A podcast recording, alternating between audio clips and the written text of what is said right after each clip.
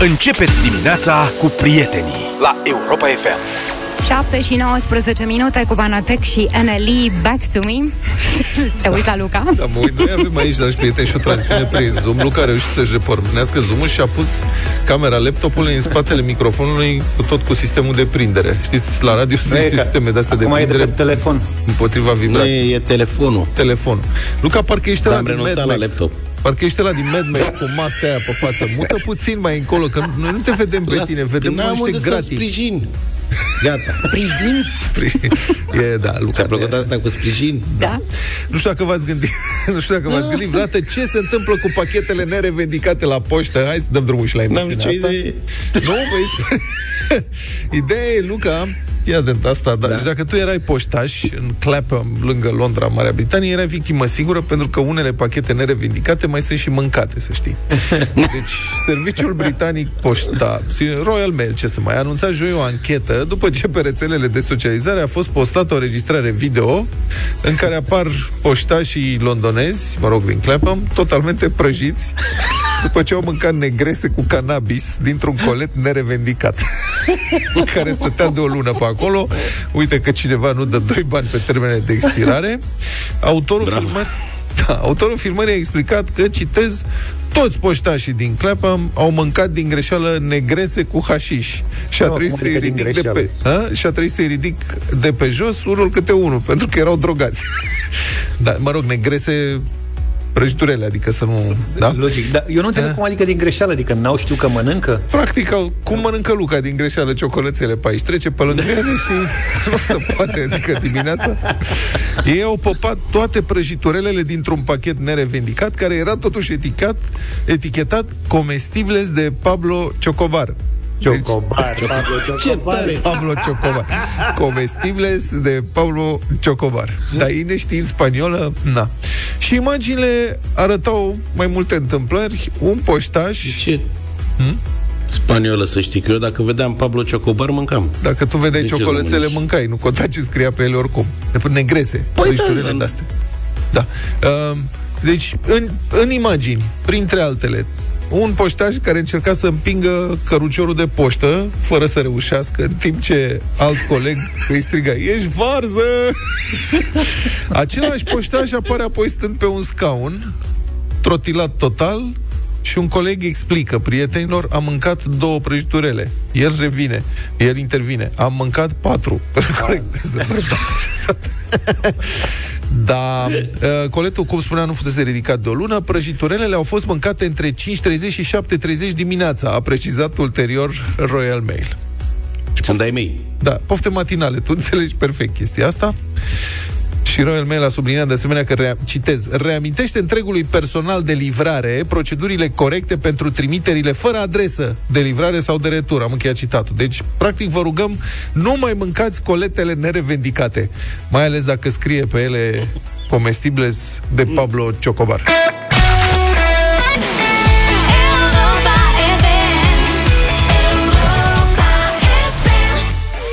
7 și 30 de minute, deșteptarea la Europa FM cu Madonna Music.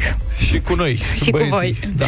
Știai, Cami, că există ceva pe drumurile naționale numit insule de calmare?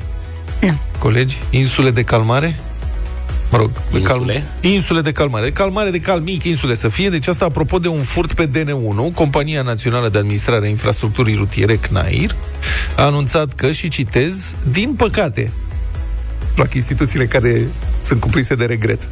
Deci, din păcate, ansamblurile de iluminare, adică becurile, frate, a insulelor de calmare de pe DN1 nu au rezistat nicio săptămână. S-au furat modulele de alimentare compuse din baterii și panouri solare de pe patru astfel de insule între Brașov și limita cu județul Sibiu. S-a depus plângere penală, mă rog, nu o să-i prindă niciodată pe ea. Deci s-au furat becurile, luminile, da, cu de pe insulele de calmare. Dar ce sunt insulele astea de calmare? Și m-am apucat să cercetez. Sunt alveolele alea de beton cu borduri și semnalizatoare uneori care sunt puse în mijlocul drumului. Pe aici, pe acolo, mai apar. Deci au o bordură, înălțime, în mijlocul drumului, pac, apă. Zaf, nu te aud. Mai zi ceva. Un, un rond. Un, ca un soi de rond, dar în formă de fasole, în formă de oval, Despică drumul așa. a, așa, zice, da, la un da, moment da, dat. da, da. Și uh, care e rostul lor? Aș vrea să întreb în afară de a provoca accidente. Mie mi se par, uh, uh, uh, cum se cheamă, insule de calmare definitivă. Da. La calmarea cui? A, asta e o bună întrebare. Iată ce scrie în mesajul CNAIR. Citez. Vă reamintim că insulele de calmare sunt proiectate în așa fel încât să oblige conducătorii auto să reducă viteza la intrarea în localități sau în apropierea intersecțiilor prin inducerea unei senzații de disconfort. Am încheiat citatul. Deci, adevărul că aici nu poți să-i combați. Când te răstori cu mașina, că dai în ele, e ceva disconfort. Da, se adună. Și se reduce și viteza în cele din urmă, după 200 de metri de dat peste cap. Da, păi metal pe asfalt Da. se circulă mai greu. și neconfortabil. Și de altfel, eu credeam că s-a renunțat la capcanele astea. Acum am aflat că se cheamă insule de calmare, dar astea au provocat multe belele. În vara lui 2017, directorul de atunci al CNAIR, Ștefan Ioniță, declara așa, citez, Sunt semnalate accidente și chiar decese din cauza lor, a insulelor de calmare, de aceea conducerea CNAIR a luat decizia să stopeze proiectul de construcție a acestor elemente. Pentru contractele care încă nu au început, acestea vor fi sistate. Pentru cele în derulare vor fi emise dispoziții de șantier astfel încât să se corecteze aceste insule. Am încheiat citatul. Deci asta era acum 5 ani când s-a ajuns la concluzia că sunt accidente și morți din pricina obstacolelor din beton puse în mijlocul drumului, care ar trebui să re- determine șoferii să reducă viteza, dar mă rog, dacă vii foarte tare și vezi târziu, reduce viteza altfel povestea asta. între- Adică, na. Dar uite că probabil că mai erau de cumpărat niște stocuri de ansambluri de iluminare și de instalat pe aici pe acolo și până nu se termină stocurile astea, zi Luca. Dar ce-or face hoții cu ele? Că s-au furat. Hoții cu ele Ele le duc la remat, scot În curte. Ce, nu duci la remat așa ceva, tati? Păi ei la se remat re- duce în capace de canal, alte alea. Astea le punem în curte. Știi cum prieten. aveau ea balcoanele închise cu uși de autobuz? Da. Așa este. Da. Așa e.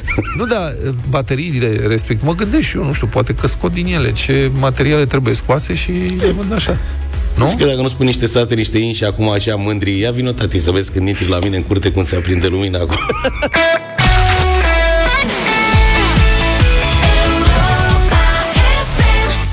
7 și 43 de minute, un lucru e cert, oamenii bă, fericiți râd mai mult, se bucură mai tare. Da, ce bine se potrivește piesa asta pentru următorul nostru invitat. Da, nu-l auzim pe domnul Zafiu. Acum, nu știu de ce nu-l auzim pe domnul Zafiu, dar noi avem o surpriză pentru... Mă auziți? Acum, în sfârșit, te auzim. Bine ai venit. Da, perfect. E perfect că m-au auzit. Agitație mare, voiam să povestesc ce am pățit ieri. Agitație mare pe grupul de Facebook Deșteptarea. A apărut informația, s-a răspândit informația că Gașca Zurli a lansat un single nou și era nebunie totală. Luca a zis că abia așteaptă să iasă din izolare, să se ducă la Unirii, să-și ia caseta. Vlad a zis că așteaptă vinilul. Eu am început cu- să și dansez, practic. da, am dat chestii de play. genul ăsta Și m-am uitat să văd despre ce e vorba. Hai că poți se numește piesa Și mi-am adus aminte că Mirela Retegan Nu o să spună niciodată nu pot sau nu ești în stare. N-a spus niciodată, ne-a invitat de fiecare dată Măcar să încercăm. Și mi-aduce aminte chestia asta de am o căsuță mică. La fel spuneam, bă nu pot să dansez. Și am încercat La insistențele Mirelei Am încercat până am uh, fost sincron cu zâna bună, să știți. Ai și Da. film?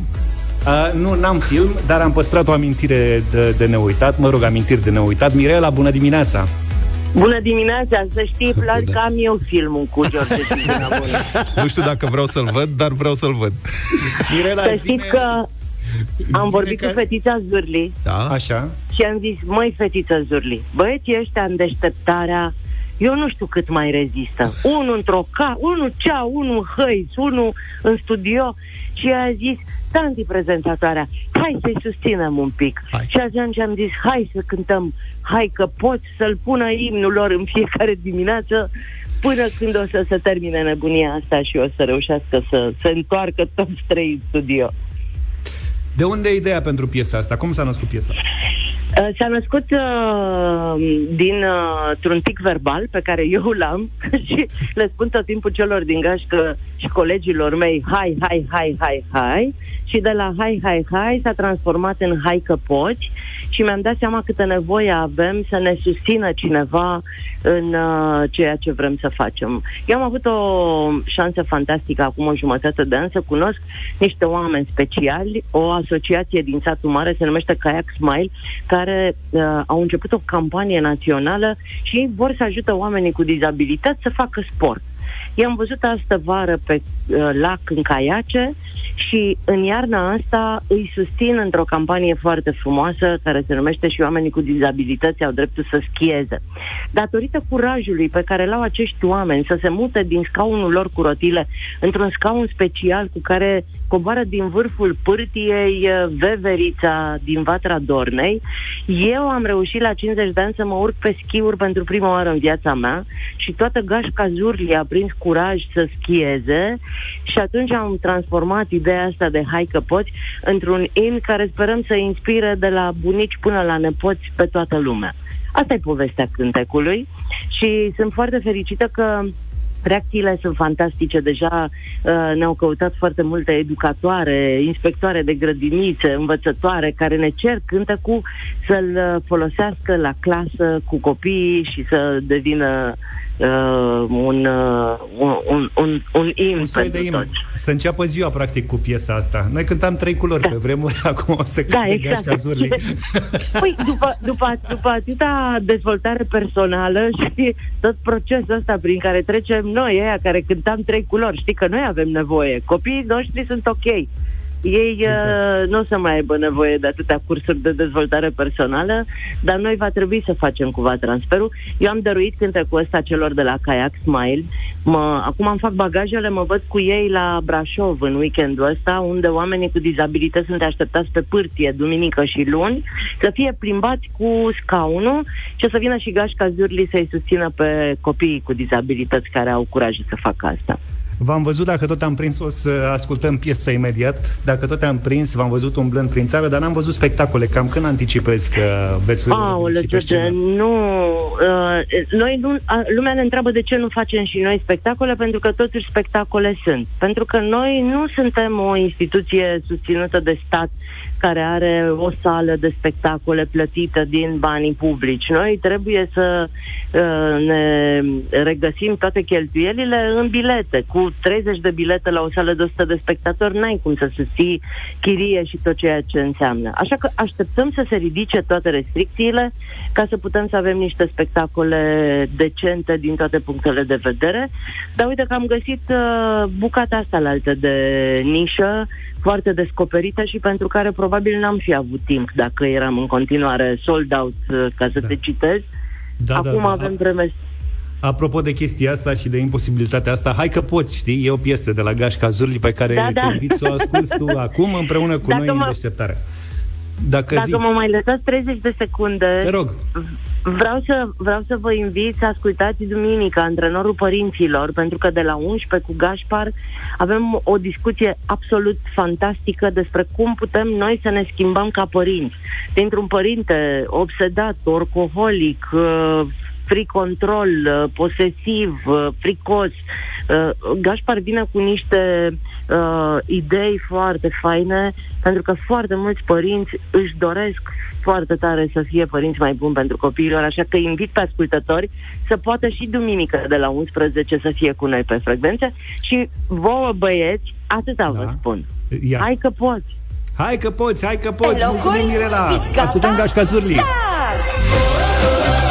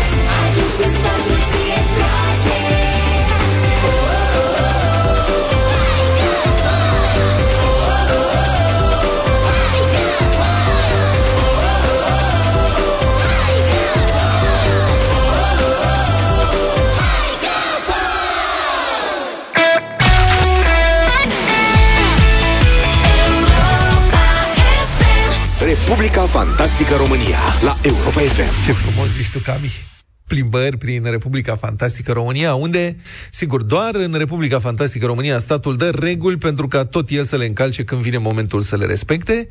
Recent, vă amintiți, a fost schimbată regula de trecere în online a școlilor în funcție de situația epidemiei de COVID. Astfel nu mai este luată în considerare incidența cazurilor într-o zonă anume, ci rata de ocupare la nivel județean a paturilor de spital pentru pacienții cu infecție de infecție COVID sau focar în școală. Dar vorbim despre rata asta de ocupare.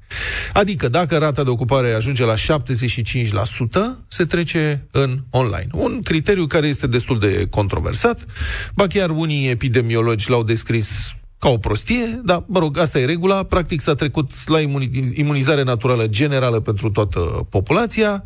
Dar ce te faci că varianta asta Omicron e atât de contagioasă și îmbolnăvește atât de multă lume deodată, încât chiar dacă e slavă cerului, mai puțin severă, tot trimite din ce în ce mai mulți oameni în spital. Și, în acest fel, rata de ocupare a paturilor crește, crește, crește, până când, ce să vezi, chiar se apropie de pragul de 75% la care școlile ar trebui închise, fizic. Și ce fac autoritățile în astfel de situații? Ei bine, cresc numărul de paturi destinate pacienților COVID, ceea ce, evident, coboară rata de ocupare. Problemă rezolvată. În Cluj, de pildă, unde gradul de ocupare se apropia de 74% acum două zile, prefectura a anunțat ieri că au fost alocate mai multe paturi în spitale pentru pacienții COVID, astfel încât ponderea celor ocupate să nu depășească 75%. Citez. S-a mărit capacitatea în spitale de la aproximativ 700 de paturi la peste 1000, a declarat joi prefectul Tașna de Șilard. În consecință, gradul de ocupare a scăzut până la 65%, chiar dacă numărul paturilor efectiv ocupate este evident în creștere. Același lucru s-a întâmplat și în Brașov, unde miercuri se ajunsese la un grad de ocupare de 74,36% a paturilor de spital pentru bolnavi de COVID. În consecință, citez, noi am luat decizia de a crește numărul de paturi, după ce am observat că numărul de cazuri noi este în continuă creștere, a explicat Claudia Bularca, directorul executiv al DSP Brașov, citată de Biz Brașov, ceea ce firește a scăzut matematic gradul de ocupare. Acum, e ok, adică e normal să asiguri patru de spital și tratament pentru bolnavi de COVID. Nici nu se pune problema de altceva, să nu fim înțeleși greșit. Nu e nimic de discutat în această privință. Oamenii trebuie tratați. Dar să observăm că această cotă de 75% grad de ocupare a fost anunțată ca fiind un prag de alarmă. Asta e, asta e semnificația pragului. Adică s- reflectă un nivel de intensitate a pandemiei care impune măsuri antiepidemice mai ferme. Adică atunci când sunt atât de mulți pacienți deodată, e nevoie să faci ceva mai mult ca să temperezi, să reduci contagiunea. Iar măsura despre care vorbim aici este să ții copiii acasă, ca să rupi lanțul contagiunii în școli unde stau cu toți împreună, cu orele în spații închise. 75%, ni s-a explicat, ar fi trebuit să fie ca semnul acela de nivel al râului în caz de creșterea debitului la care se decide evacuarea localnicilor, că vine inundația. Crește, crește, crește râul până ajunge la nivelul ăla, ok, de aici încolo e super nasol, hai să ne ducem mai într-o parte. Dar ce fac autoritățile acum când apa ajunge la semn? Păi trag o dungă de vopsea mai sus. Iată, acum avem un nou nivel. Practic, am rezolvat problema. Păi atunci de ce am mai stabilit pragul ăsta de 75% dacă tot îl ignoră în felul ăsta, prin artificii? Ce rost are să tot modifici administrativ pragul, să te joci cu proporțiile astfel încât să eviți decizia pe care ți-ai asumat-o la început și despre care ai explicat că este necesară tocmai pentru protejarea copiilor și a cetățenilor. Nu vi se pare că, în- cel puțin în cazul ăsta, dar am senzația că nu doar, autoritățile au găsit metoda perfectă, dar și foarte străvezie de a-și fura singure căciula? Deșteptarea cu Vlad Petreanu, George Zafiu și Luca Pastia la Europa FM. Europa FM. Europa FM. Bătălia hiturilor. Ăsta este momentul vieții. După ce Luca a câștigat ieri în mod fraudulos, s-a Cea mai, folosit... mare, cea mai mare fraudă din istoria bătăliei hiturilor. Da, Niciodată, nici Dacă pe era- vremea lui Țepeș nu era așa. Dacă aveam var, se ardea varul. Când vedea da, cum a făcut Da, Luca. da, da, da, da, da, a fost varul stricat. Așa că a stabilit el tema. Poftim, Luca, explică. Ia. Da, tocmai pentru că m-am simțit și aiurea în urma întâmplării de ieri, Sigur, trebuie precizat că acea contestație a venit cu doar 5 minute înaintea bătăliei, ceea ce, conform regulamentului, nu e de până luat și în tu te-ai calcul. contestat ieri. Vrei să te retragi? Da. Am vrut să mă retrag uh, pe un gest de onoare, pe care îl fac însă astăzi, în sensul Retragezi. de... M-aș retrage dacă să nu încalc regulamentul, practic fac un non-combat. Da? Uh, În sensul că astăzi vă propun o piesă care nu are nicio șansă să câștige bătălia hiturilor. Da, ai început bine, da. Este de O să fie pe 3 la 0. coloana sonoră a peliculei Wolf of Wall Street și am propus astăzi piese de pe coloane sonore ale unor filme de după anul 2000, ceea ce i-am furiat la culme pe colegii mei, care pare că au văzut numai desene animate, George. Iar pe Vlad nu-l marchează Eu am- muzica din filme. Eu am o surpriză, dacă voi câștiga astăzi am o surpriză pentru voi. Vă spun chiar după ce câștig. Da. Așadar, din Wolf of Wall Street, Seven Horse, Meth Lab, Zoso Sticker. Hai,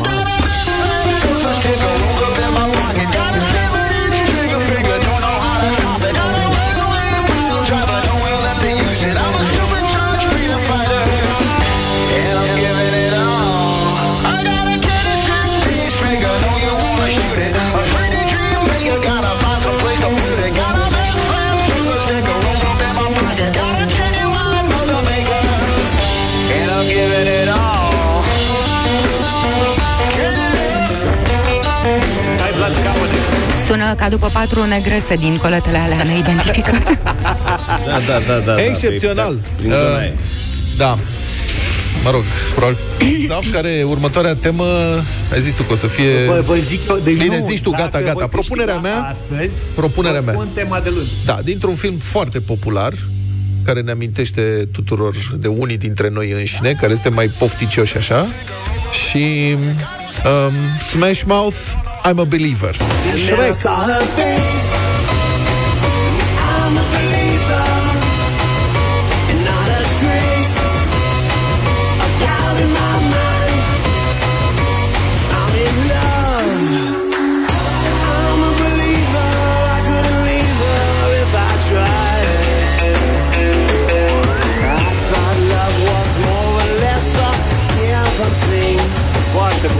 Bună și piesa asta, dar să știți că eu am avut uh, cu totul alte propuneri pentru această dimineață, însă aseară s-au depus zeci de contestații și din Honduras s-au venit contestații și din, de peste tot din lumea largă s-au depus contestații, așa că până la urmă am ales ceva ce nu poate fi contestat.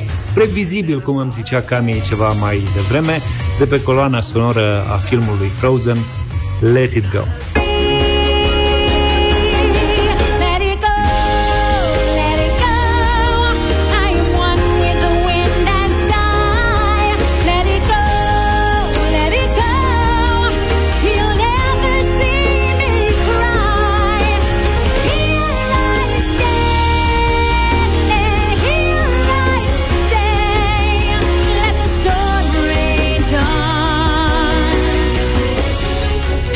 E imposibil Super. dacă aveți o fetiță acasă să nu sunați acum la 0372069599 și să votați piesa Da. asta, să ascultăm coloana sonoră, de fapt piesa principală de pe coloana Da. sonoră a filmului Frozen. Credeți că suntem un pic competitivi așa? Nu e film, uh, colegule, ăla e animație se cheamă. E film, să știe, film de ți-am zis? animație.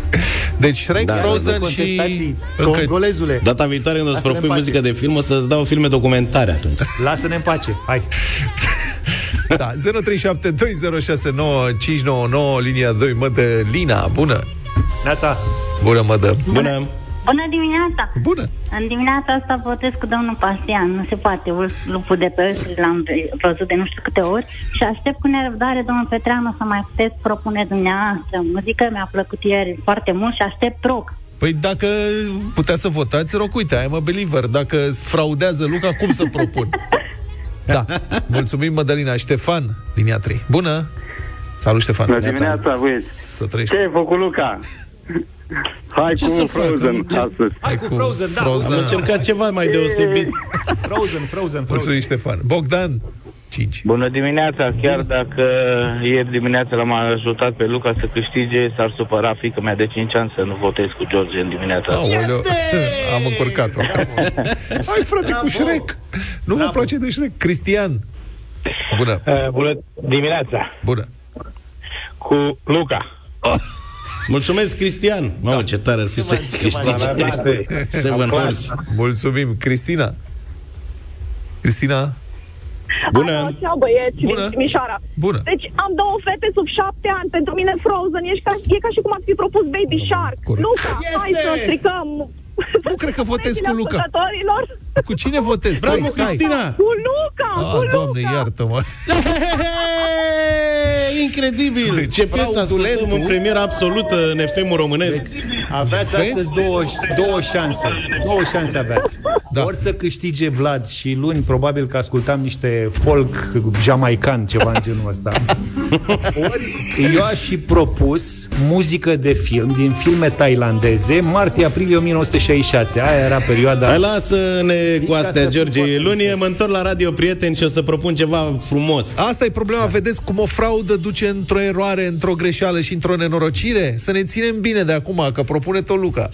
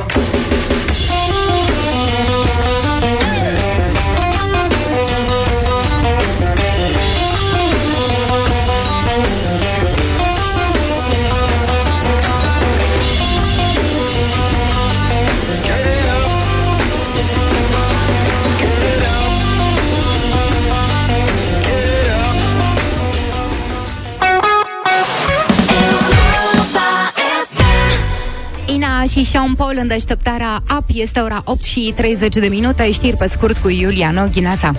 Bine v-am găsit la știri. Șeful statului major al apărării dă asigurări că venirea celor 1000 de militari americani în România este o măsură defensivă importantă.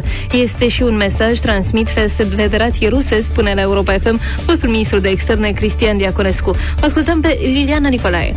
Generalul Daniel Petrescu, șeful statului major al apărării, afirmă că venirea în România a celor 1000 de militari americani reprezintă o contribuție directă a Statelor Unite la consolidarea apărării României în condițiile actualului mediu de securitate din regiune. Dar subliniază că ar fi vorba doar de o măsură defensivă. Invitat la emisiunea Piața Victoriei la Europa FM, fostul ministru de externe Cristian Diaconescu nuanțează anunțul privind trimiterea a 1000 de militari americani în România. În primul rând, pentru a transmite un semnal către Federația Federația Rusă și la masa negocierii, în sensul că afirmații de tipul retragerea NATO din flancul estic, diluarea garanțiilor de securitate, din perspectiva americană, nu sunt acceptabile. Fostul ministru de externe atrage atenția că forța de reacție a Alianței Nord-Atlantice de pe teritoriul Europei, ceea ce NATO activează în situații de forță majoră, nu a fost încă activată. Rămâne de văzut când și cum această structură militară NATO va fi pusă în mișcare. Pentagonul a anunțat recent că un contingent de aproape 1000 de militari americani, actualmente staționat în Germania, dotat cu transportoare blindate Striker, va fi dislocat temporar în România. Cei 1000 de militari se vor adăuga zilele următoare efectivelor americane deja prezente pe teritoriul României.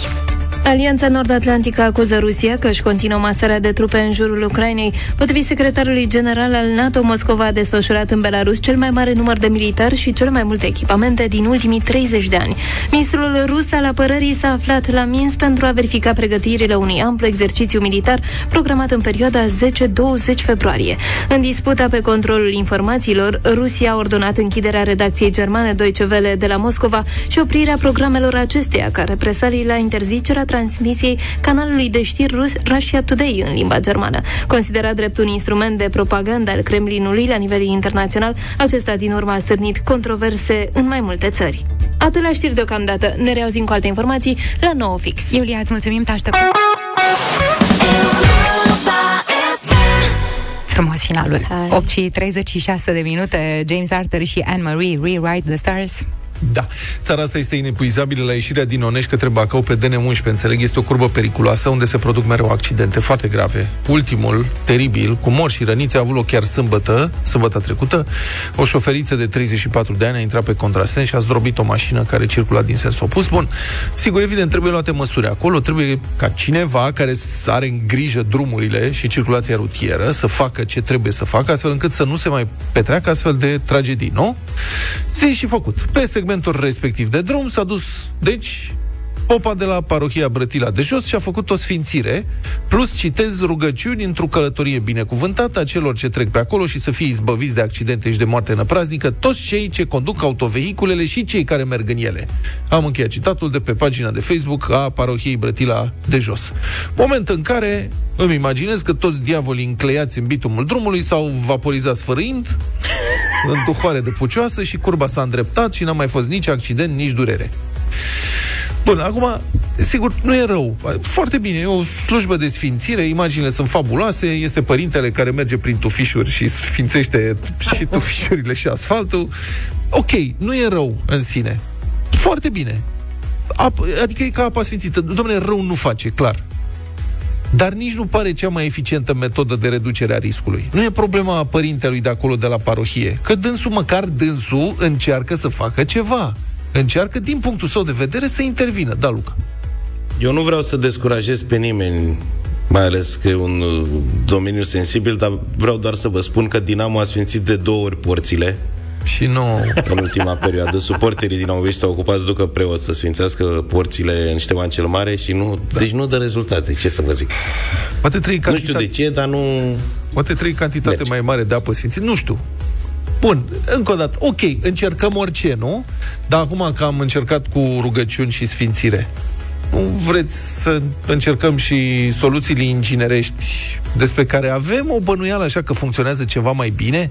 Adică, dacă ar putea fi dublate rugăciunile astea cu niște separatoare de sens, înțelegeți, ca să nu se mai poate intra pe contrasens, cum ar fi? Eu mă gândesc că la locurile astea sfinte se merge în genunchi, nu? Da. Da, poate că niște indicatoare care să indice curbă sfântă da. iar, Da. iar face pe Puțină înăriaș cucernicie. să, da, să meargă ceva mai Da, încă o mai dată ușor pe nu, acolo. da, nu i-am glumit, ca să ne agățăm și noi de subiect. Glumim, sigur, da. Părintele ne iartă că asta e, că nu e treaba cu el acolo, dar ă, asta, niște separatoare de sens, poate niște camere radar cu avertizare vizibilă și cu sancțiuni care se dau, să fie și ele sfințite, desigur, ca să nu ne defecteze necuratul. Dar nu credeți că rugăciunile ar putea fi cumva pe undeva mai eficiente nițel dacă uh, Consiliul Județean, Comisia pentru Siguranță Rutieră, Poliția Rutieră, CNAIR, ar dubla aceste rugăciuni și cu niște elemente inginerești de siguranță rutieră? Poate cine știe ne aude cine trebuie și, și intervine acolo. 8 și 47 de minute, bună dimineața, deșteptarea la Europa FM cu Brian Adams și Melanie See When You're Gone. Să ne gândim și ce facem mâine, mâine dimineața la 10. O, da. Trebuie să ascultăm o nouă ediție Piața Obor. Manu și Iorgu ne invită la Muzeul Național de Istoria României. Acum nici nu vă gândiți ce expoziție inedită a fost deschisă acolo săptămâna asta. E dedicată Corinei Chiriac.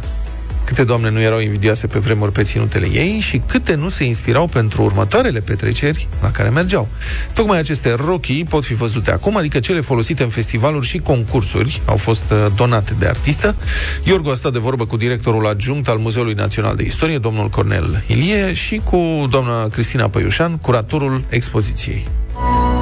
Cine-i primul? Hai cu tează Mâna tot îți treci prin păr Aceste rochii de scenă pe care doamna Corie Chiriac ni le-a donat și care au fost purtate în timpul unor uh, evenimente importante în perioada respectivă, de care unii dintre noi ne aducem aminte pentru că am apucat să le trăim, dar cu siguranță părinții, bugii noștri le-au trăit din plin și se bucurau de ele, uh, cum ar fi obiecte purtate la Festivalul Internațional Cerbul de Aur. Avem inclusiv Cerbul de Bronz pe care l-a câștigat în 1971. Uh, Sunt uh, rochii de scenă pe care le-a purtat la festivalurile de la Mamaia, uh, Steaua Fără Nume, mă rog, toate acele evenimente artistice care uh, au fost cumva brandul acelei perioade. Sunt ținute purtate pe scenă în țară și în străinătate. Sunt uh, o serie de fotografii da, care fac uh, trimitere la perioada în care Corina Chiriac a activat anii 70, 80, 90 și sigur sunt uh, și o serie de alte obiecte personale, discuri, uh, obiecte pe care le-a folosit în timpul călătoriilor și uh, Văd că taci și ai roșit în obraj Istoria rochilor doamnei Corina Chiriac începe în 1967. Acesta este rochia cu care domnia sa a dat admitere și a intrat la teatru.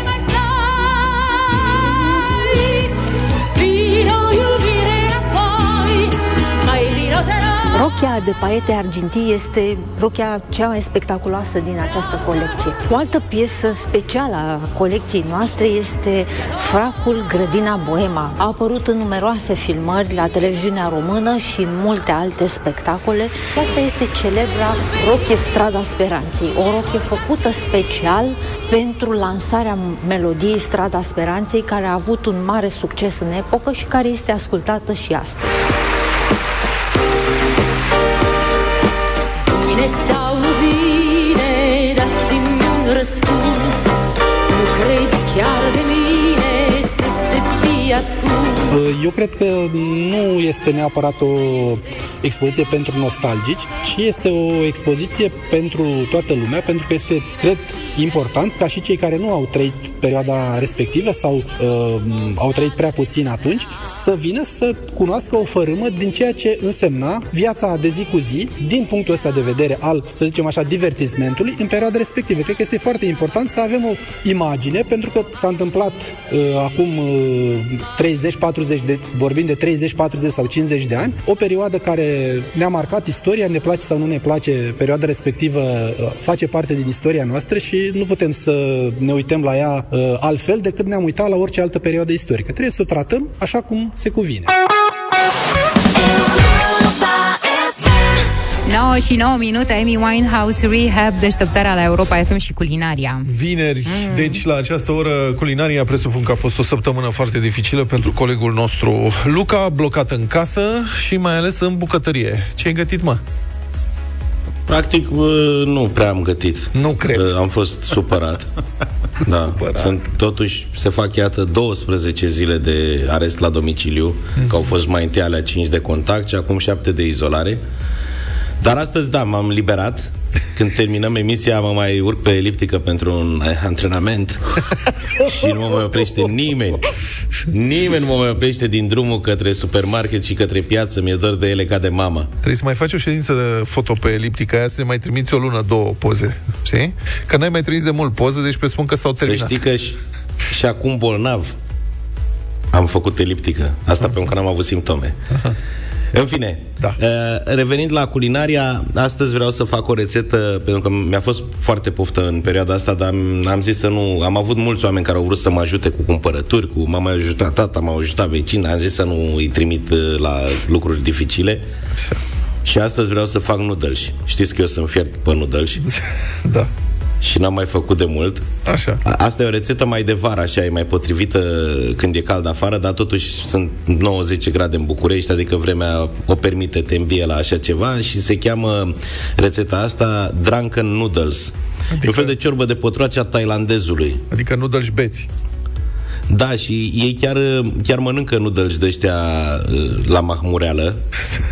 Este o rețetă foarte picantă, care merge cu bere foarte rece și cere bere în neștire și știm de la bețivii noștri că berea e un remediu bun. După aici. A doua zi. Ai o rețetă de mâncare, prietene. Așa. Și e o rețetă foarte simplu de făcut, durează doar câteva minute și are puține ingrediente. Uh, cel mai important dintre ele este busuiocul tailandez. Care nu se Când o să vreți să nicăieri. faceți în general rețete de-astea exotice, o să vă loviți de lipsa anumitor ingrediente, cum ar fi, de exemplu, în cazul de față, busuiocul tailandez. E bine, nu dezarmați, căutați soluții pe net.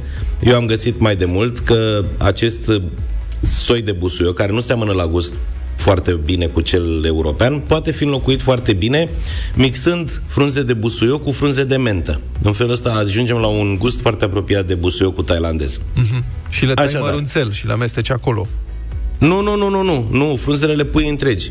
Okay. În wok, în ultimul minut de gătire. Deci toată afacerea asta durează vreo 6-7 minute, nu mai mult trebuie să dureze gătitul. Uh-huh. Trebuie să aveți un wok sau uh, o oală cu fund mai gros care să țină mai bine m, căldura, da? Și care să fie Se foarte gătește bine la încinsă. flacără mare. Da. Exact flacără mare, noodles de orez pe care îi, uh, îi gătim în apă, după cum scrie pe ambalaj, dar ei pot fi și lăsați în apă călduță, pot și pot fi și fierți 2-3 minute și spre deosebire de paste, mai spun o dată, după ce îi gătim trebuie să fie trecuți prin apă rece în strecurătoare.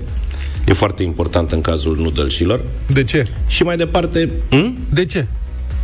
Că trebuie să îi oprească din procesul de muiere, gen. Uh-huh. Să rămână în stadiul ăla. Și spre deosebire de pastele italienești care uh, au o contraindicație în sensul ăsta, uh-huh. tocmai nu e bine să le uh, luăm cu apă amidonul de pe ele, că nu mai sunt uh, suficient de lipicioase și le ieși o bună parte din gust. La noodle și e exact pe dos.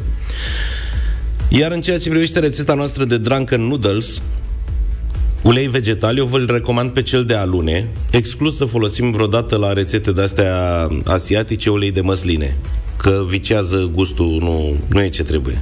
Da. Deci fie ulei de floarea soarelui, fie ulei de alune, dacă vreți ceva mai fiță. 2-3 căței de usturoi uh, bine mărunțiți, 2 ardei iuți din aia roșii Trebuie să fie iuți, tati, că v-am spus e o rețetă picantă. Acum, dacă nu vă place foarte iute, puteți să puneți în loc de ardei iute, ardei capia. Nu mai e chiar același lucru, dar na.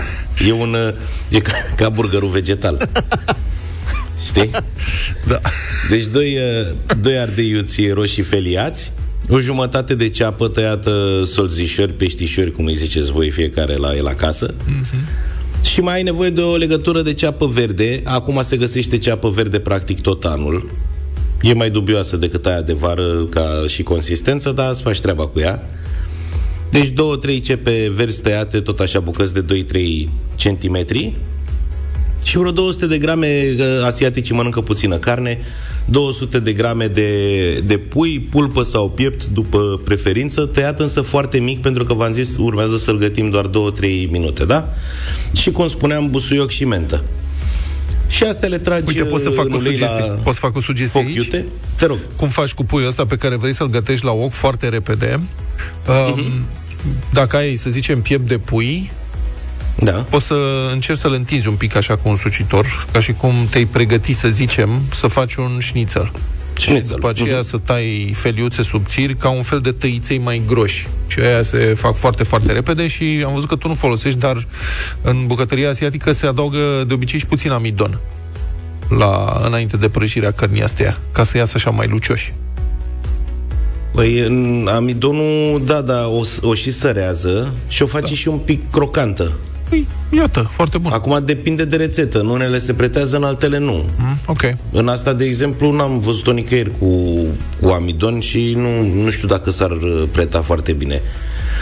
În fine, cert e că pe lângă a- toate astea ce am spus, pe care le tragem iute la, la ochi, trebuie să mai pui două linguri de sos de pește. Sosul de pește este obligatoriu în bucătăria asiatică, e un potențator de arome deosebit și chiar dacă o să vă respingă când îl mirosiți că miroase groaznic, gătit își schimbă cu totul proprietățile și este excepțional. Și se mai face un sosean Așa. Cu două, trei linguri de sos de stridi, oyster sos, două lingurițe de zahăr și niște soia dark. Soia dark, după o să vedeți că în magazine se găsește soia light, soia normal și mai există un sos de soia dark. E un uh, sos de soia mai aromat, e mai intens. Și e important în rețeta asta să aibă gustul ăla de soia și un strop de apă ca să le dizolvăm, le amestecăm bine bine într-un păhărel și spre finalul uh, procesului de gătire, în ultimele două minute, aruncăm și sosul și frunzele alea de busuioc și de mentă. Este o bucurie. Și după aia sunăm la Globul și, și comandăm ceva de mâncare. Dacă nu și ne 3-4 iese- beri reci.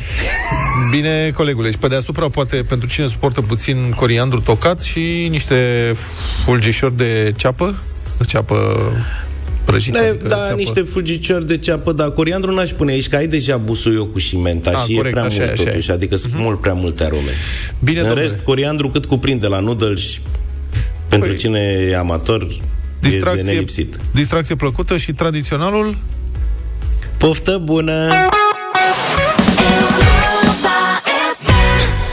9 și 25 de minute, Jonas Brothers și Marshmallow Live Before You Love Me, deșteptarea la Europa FM. În uh, câteva ore uh, la Europa FM Deșteptarea României, proiectul nostru editorial, Cătălin Striblea se ocupă de o temă uh, care are o remanență teribilă în societatea românească. Bună dimineața, Cătălina! Bună dimineața, bine v-am găsit. Uh, Și și vorbim foarte rar despre lucrurile astea, în general atunci când se întâmplă o nenorocire. Uh, Dar de data asta nu plecăm de la o nenorocire, ci de la o știre pe care toată lumea a văzut-o și s-a îngrozit. Știți că la Mogoșoaia, aici în apropierea Bucureștiului, o consilieră locală, Felicia Ienculescu Popovici, a fost agresată de doi colegi consilieri politicieni, cum ar veni, pentru că dădea în vileag matrapazlăcurile pe care oamenii le făceau acolo. Era uh, și un proiect uh, imobiliar de ăsta de, de milioane de euro, o afacere pe care uh, un om onest uh, putea să o strice. Domnii consilieri de la PNL și de la PMP s-au enervat și uh, au agresat-o fizic pe doamna Ienculescu și uh, ea i-a filmat. Așa, uh, cum să zic, parcă s-a luat o cortină despre ceea ce nu prea se vedea în politica românească sau trecea drept pasager. Uh, în urma evenimentului respectiv ne-am putut uita și la reacții. Deci, uh, întâi de toate a fost așa o tăcere asurzitoare Uh, partidele mari nu, nu au avut de spus, dar ceea ce este mai îngrijorător de atât este că doamnele fruntașe ale politicii au tăcut mâlc. Asta e. e ca și cum ceea ce li s-a întâmplat colegii lor de la țară, cum ar veni de la Mocoșaia, nu contează.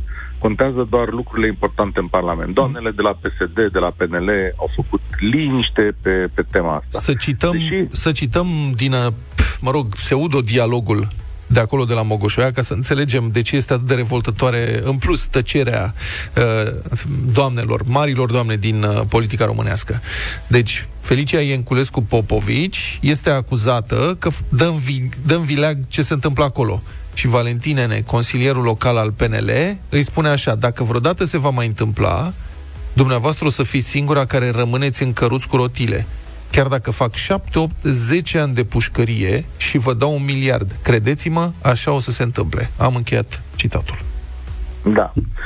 Politician român și lipsă de reacție. Drept urmare, la două zile după asta, pe pagina de Facebook a unui vicepreședinte local al PNL de la Brașov, apare o fotografie cu viceprimarul Brașovului, Flavia Boghiu, o femeie, cu un ochi vânăt. Fotografia este trucată în special, special pentru chestiunea asta și uh, omul spune acesta este un pamflet. Dar în comentarii uh, un dezvoltator imobiliar spune domnule, ar fi bine să se întâmple și la Brașov ce s-a întâmplat la Mogoșoaia.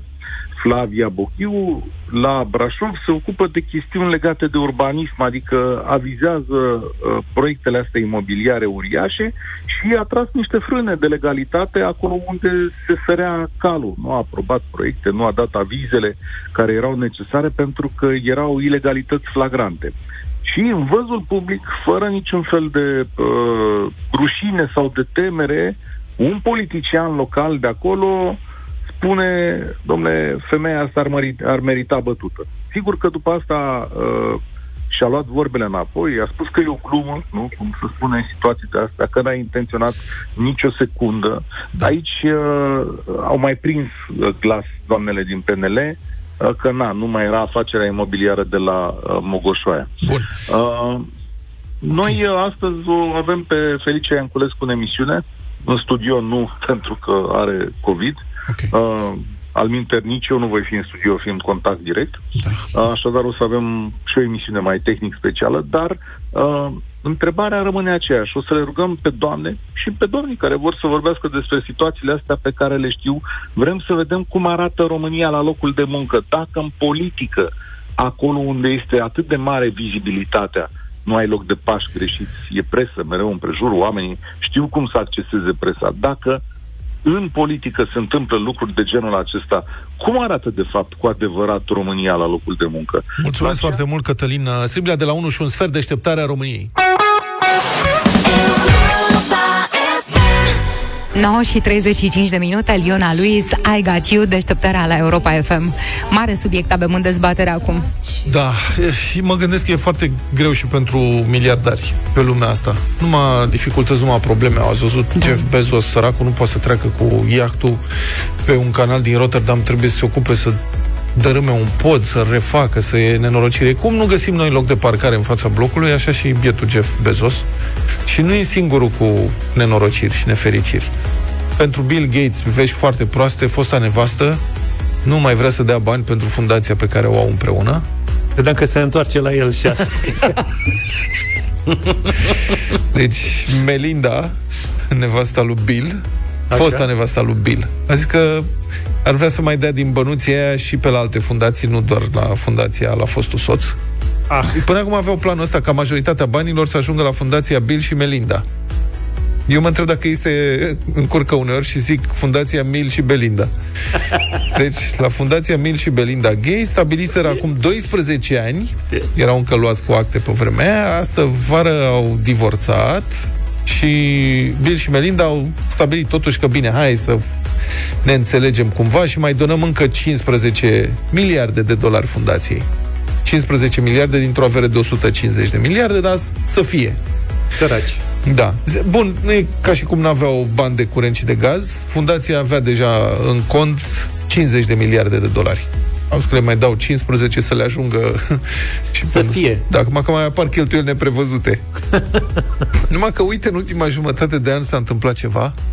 Melinda a zis acum că își dorește ca majoritatea averii ei să ajungă la mai multe organizații de filantropie, nu doar la fostul soț. Și um, da, dar nu știu, nu se gândesc la sărmanii copii, pentru că într-o vreme n-am mai auzit nimic despre asta. Într-o vreme tot așa erau căsătoriți. Cred că atunci a început Melinda să aibă unele bănuieli. Și uh, Bill a zis că toată averea va fi donată, practic. La copii nu mai lasă decât un miliard să se învețe cu greutățile de mici. Și în rest, cât aveau ei, 150-200 de miliarde, totul se donează. Și ăla a fost, cred, un moment de cumpănă pentru biata Melinda. S-a gândit, e, nu, nu ne trebuie și la copilași o căsuță de vacanță în Italia, pe malul lacului Como, un iaht, să nu râdă ceilalți miliardari de ei.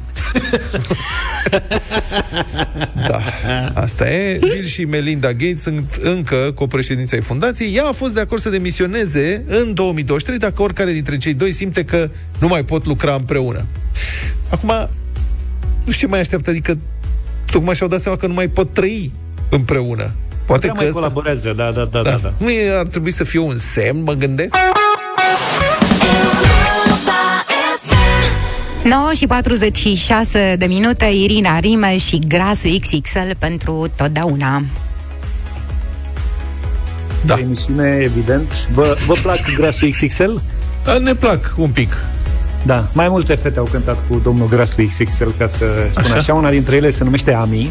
Da. Și are o piesă nouă, lansată acum, cred că vreo săptămână. Cami, să nu mă contrazici dacă spun vreo prostie. Se numește O fată obișnuită. Și vă invit să descoperim cât de obișnuită este Ami în piesa asta și ea ca, ea ca fată. Da. Sunați-ne după aceea la 0372069599 și vedem dacă vă place sau nu. Nu trântiți piesa, deci nu e vorba de trântit, să excludem lucrul ăsta încă de la început. E cu da sau nu, ne place, nu ne place. Ami, o fată obișnuită.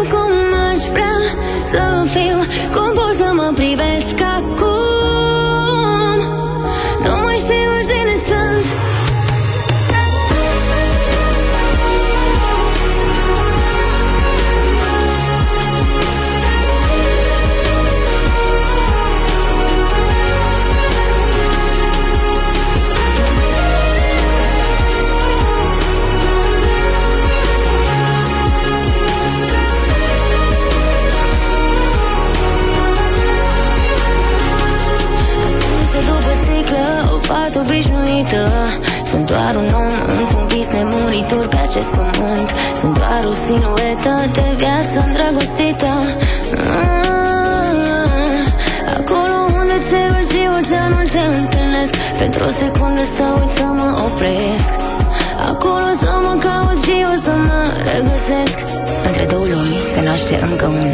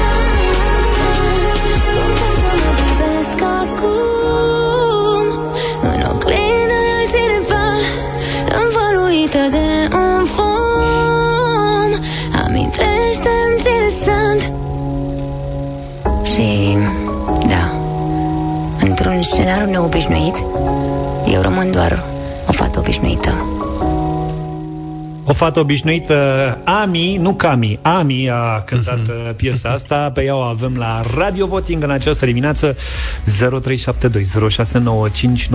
numărăm voturile acum. Da. Bună dimineața. Nu știu cu cine vorbim. Cine e în direct? Încearcă Emilia. Bogdan. Emilia, Sorin, bună. Emilia. Bună dimineața! Um, N-aș vrea să aud piesa în uh, playlist pentru că Ami mi se pare că toate piesele le cântă la fel. Serios? Indiferent ce cântă, cu cine cântă, e aceeași, aceeași smircăială. Aha. Ok, Deci... Ar deci, putea să schimbe puțin smircăiala. deci nu. Poate e mai sensibilă? Mulțumim. Și mi se pare că, de asemenea, mi se pare că piesa, linia melodică seamănă cu o piesă de la Coldplay. De la Coldplay. Tare. Bine. Alți sensibili. Da, alți sensibili și ea, da. Iorcăiți. Ionuț, bună. Bună dimineața, băneți! Bună dimineața, Cami! Da, da, îmi place piesa. Ok. Bun. Mai departe, Ștefan. Ștefan? Bună, Ștefan. Bună dimineața, bună dimineața. Mie îmi place Ami. Ok. Nu e smiorcăială, E e, bine. e ok. Nu o trântim. 0372069599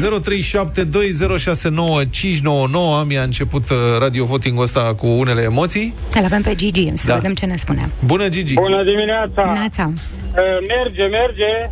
Da? Sună frumos. Îți Sună place? frumos. Dar tu mai știi și Îmi alte place. piese? Poftim? Tu mai știi și alte piese ale lui Ami? Că am înțeles că mm, toate sunt la fel, eu uite că... Sincer să vă spun, nu. Bine, mulțumesc foarte mult, uh, Gigi. 0372069599 Radio Voting. Alin, bună dimineața, Alin. Bună dimineața! Te ascultăm, zim. Ca ascultător de Europa FM, cred că putem emite pretenții mai ridicate. Dreptăturile astea, nu știu, n-au niciun, nici început, nici sfârșit. Am notat un nu. Da, Noroc. O zi Mulțumim tare frumoasă. mult pentru votul tău. Mare, mare Mulțumesc. noroc a avut Mariah Carey că n-a ajuns la Radio Voting. Că la cât de plângăcioasă e, doamne. Florina, bună! Uh, bună dimineața! Bună dimineața! Mie îmi place foarte tare Ami Ok, și sensibil. un mare da. 4-2 în momentul ăsta, prieteni. Ce ziceți de asta? Ionuț, bună!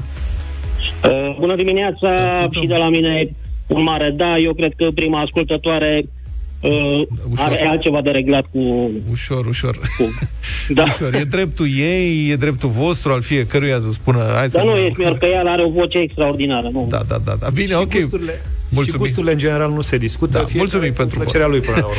Liliana, bună! Bună dimineața! Bună. Prima ascultătoare a fost un pic cam dură, dar ok. da, are dreptate, este o copie mai mult decât uh, După ce, domne? fidelă după Coldplay. După care Care piesă de la Coldplay? Uh, din nefericire nu mi-aduc aminte titlul, dar da, este Coldplay, clar. Ok, mie mi s-a părut, dar dacă ziceți voi, așa o fi. Mm, Teodora, cred, nu? Teodora, bună! Da, bună dimineața! Bună. Uh, acordurile dintre versuri sunt uh, cele de la melodia Paradise al uh, celor de la Coldplay. Ah, pera, Seamănă, Paradise, seamă, nu știu ce. seamănă izbitor, izbitor de, de, bu- de bine. Uh, votul meu este nu, uh, nota 10 pentru vocea Ami, dar uh, pentru linia melodică nu. Este un, uh, un plagiat. Da, nu știu dacă e plagiat, e că poate ne lămurim, poate facem un moment cu asta, dar cred că nu mai avem Uite, la timp muzică astăzi. scrie, scrie Adi Colceru și, și Șamin. Bun, Alin, bună! Bună ziua! Bună! Zi, Alin! De unde îi găsiți, domnule, pe toți ăștia care se pricep atât la muzică? Nu știu, nu știu, chiar nu știu. Nu, nu știu să facă o notă, să ridice cu o, o vocală, ceva și spun nu. Da, de 10.000 de ori. Am înțeles, mulțumesc foarte frumos 6-4 Interesant aia cu Coldplay Acum nu sunt de specialitate Nu știu, Cami zice că nu Că nu seamănă Ok, deci a trecut 6-4 N-a intrat 6-4. în playlist Avea nevoie de 10 voturi pentru N-a fost să fie, dar nu nimic Mulțumim lui Amic că a fost uh, la noi în emisie Și vă mulțumim și vouă pentru toate voturile Vă respectăm opiniile, știți prea bine Indiferent cum sunt Mm, Rugămintea e să nu ne atacăm uh, reciproc Sorin Niculescu este în studio, urmează Europa Express Bună dimineața! Bună dimineața! La final de deșteptarea desertul, uite, un berar francez a folosit alge pentru a produce o bere albastră. Dar de când până când berea e desert? Mie mi se pare că e antreu fel principal, adică tu la desert? Omul dorește să popularizeze folosirea algelor ca supliment dietetic. Bun, stai un pic, acum avem și asta cu berea albastră. Serios? Adică următorul o să o facă violet, că o să încerce cu violet de gențiane sau ceva, cred. Posibil. Orice culoarea albastră provine de la spirulină, e o algă cultivată în bazine speciale de o companie în nordul Franței. Spirulină, dacă o să urmeze berea verde cu din mazăre, n-am nicio îndoială că o să urmeze și berea din mazăre, nu, colegi? Cel mai probabil, da, cel Da, mai da, probabil da, o să clar. se întâmple și asta. Da. În afara radio votingului, cred că ar trebui să mai uh, oferim și noi o, o mie de da pentru săptămâna asta, uh, nu pentru Ami, ci pentru Cami. Da, mulțumim, Cami. Mulțumim că ne-a fost alături toată Mulțumim, săptămâna. Cami. La vremuri grele sau, mă rog, ne-a Da. ajutat și ne-a scos din multe belele. Și vă mulțumim uh, și vouă, prieteni, că ați stat uh, cu noi pe frecvență săptămâna asta. În săptămânile astea două, care au fost destul de dificile din punct de vedere tehnic, ne e foarte greu să știți, să ne auzim, să ne înțelegem. Nu suntem în studio, nu interacționăm unii cu ceilalți. Acum Luca a dispărut, eu nu știu dacă mai e pe undeva. S-a Mă, auzit sunt, ceva sunt. de sub mustață, da. nu, nu-l vedem, nu mai știm pe unde e. Da, na, dacă Zaf e cu minte, luni uh, suntem în formulă completă aici înapoi în studio și revenim la forma noastră obișnuită. Vă mulțumim foarte mult. Uh, Deșteptarea de avarie sperăm se încheie vinerea asta de luni în formulă completă cu voi din nou. Deșteptarea cu Vlad, George și Luca. De luni până vineri, de la 7 dimineața, la Europa FM.